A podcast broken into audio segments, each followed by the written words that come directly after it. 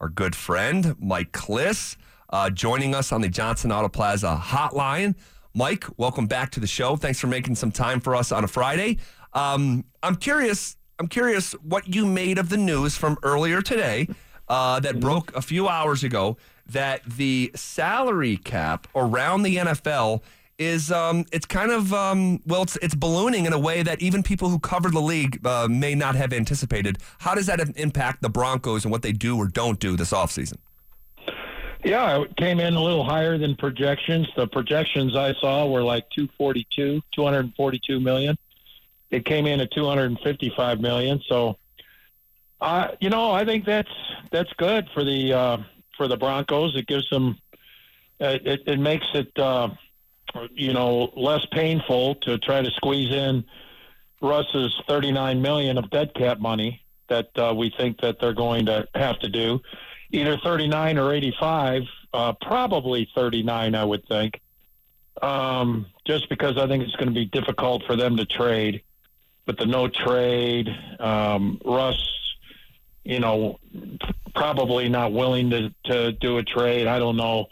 Um, but I, you know, that's the way it looks right now. So they've got a little more space, although, um, Pat Surtain is going to take up a chunk of that extra salary cap by the fact that uh, his fifth year option's coming in at 19.8 million, I think. So mm. call it 20 million. That's uh, he's he's going to get uh, he's in line for a nice payday. Um, even if they pick up the fifth year option, which I'm sure they will on May 2nd, and then um, make a decision on whether to extend them or not. Mike, the Denver Broncos still have a franchise tag that they can use. Is there any candidates, in your opinion, that the Denver Broncos will do uh, to keep one of these players that could possibly leave? No, the one problem with the franchise tag is they, uh, you know, they lump all the position, like all, all offensive linemen. Yeah. Um, you know, I think that their figures like uh, 19 or 20 million uh, you wouldn't pay a center that. You know, a center comes in about eight to ten million max. So no for Lloyd Cushenberry. Same thing with Josey Jewell. They lump the outside linebackers, the pass rushers who get big money, with inside linebackers who don't get big money. Um, they're kind of the running back of the defense, right? As yeah, they are. Pay scale there, Philip. yeah, Zach so, likes that. um, so the only one that's kind of close is Wil Lutz. Okay. Um, you know, Wil Lutz, I think, can, is going to get a payday of about four million a year, but the franchise tag is five point nine million for uh, for kickers, all specialists. So, no, they're they're really not. Uh, he's the closest, Wil Lutz, but uh, I don't think anybody gets the tag.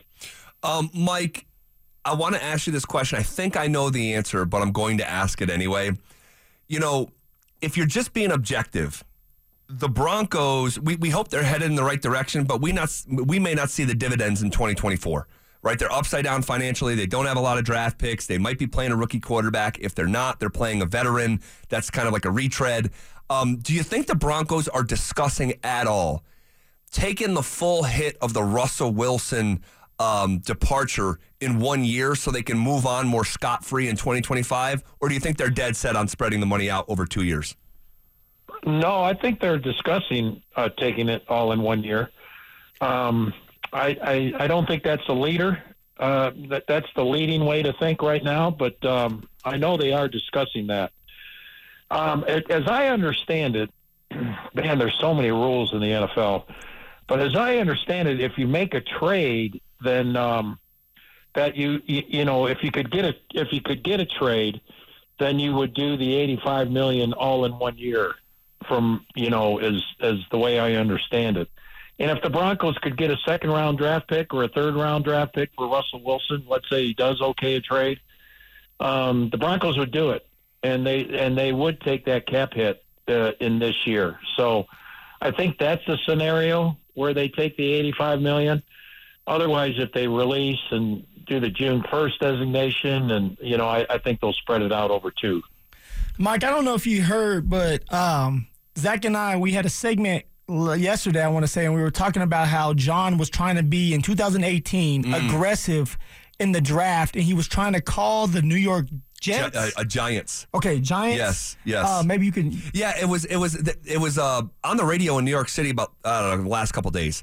Um, Yeah. there was a story that was told from the Jets' perspective that John Elway on draft night 2018 called the New York Giants.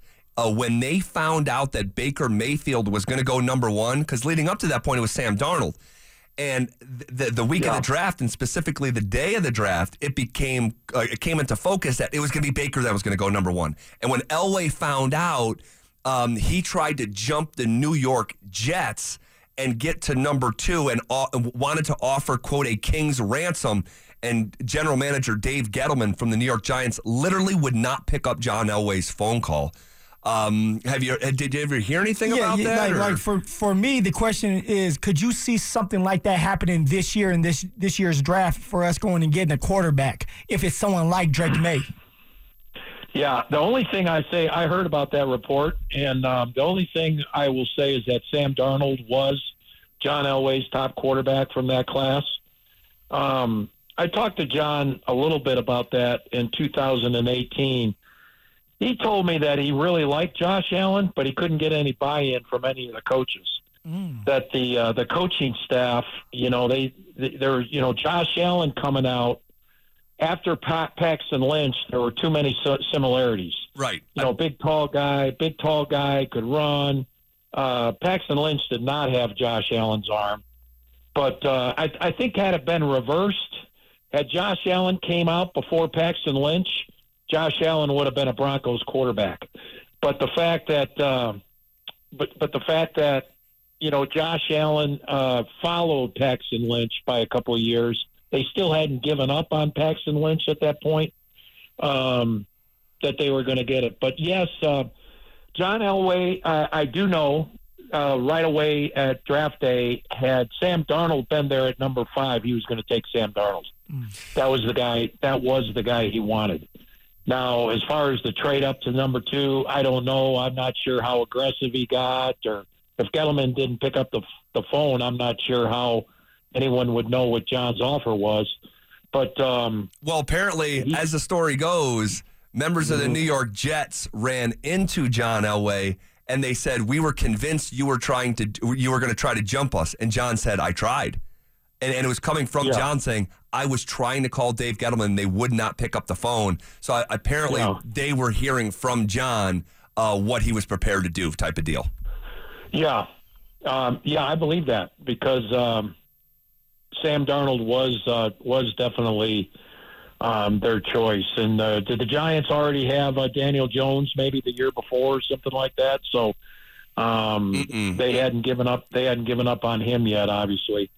So um, yeah, but I, I all I know is that Sam Darnold was John Elway's guy, and uh, while he liked Josh Allen, uh, the circumstances just weren't right, and he didn't he didn't get buy-in from the rest of the room to go get uh, Josh Allen at number five, and wound up with Bradley Chubb instead. A nice safe pick, and um, but here we are with the Broncos. You know, still still looking like uh, if, if Russell Wilson moves on like we all think, uh, still looking like they're still in the search for the uh, the holy grail of, of positions, which is quarterback. All right, uh, that's a good place to leave it. Uh, we have more questions, but we'll we'll save it for another time. Mike, have a great weekend. Thanks for making uh, some time for us on a Friday, and we'll do this again very soon. You got it. Thanks, guys. All right, there he goes. That's our nine news Broncos insider, Mike Klis, appearing on the Johnson Auto Plaza hotline.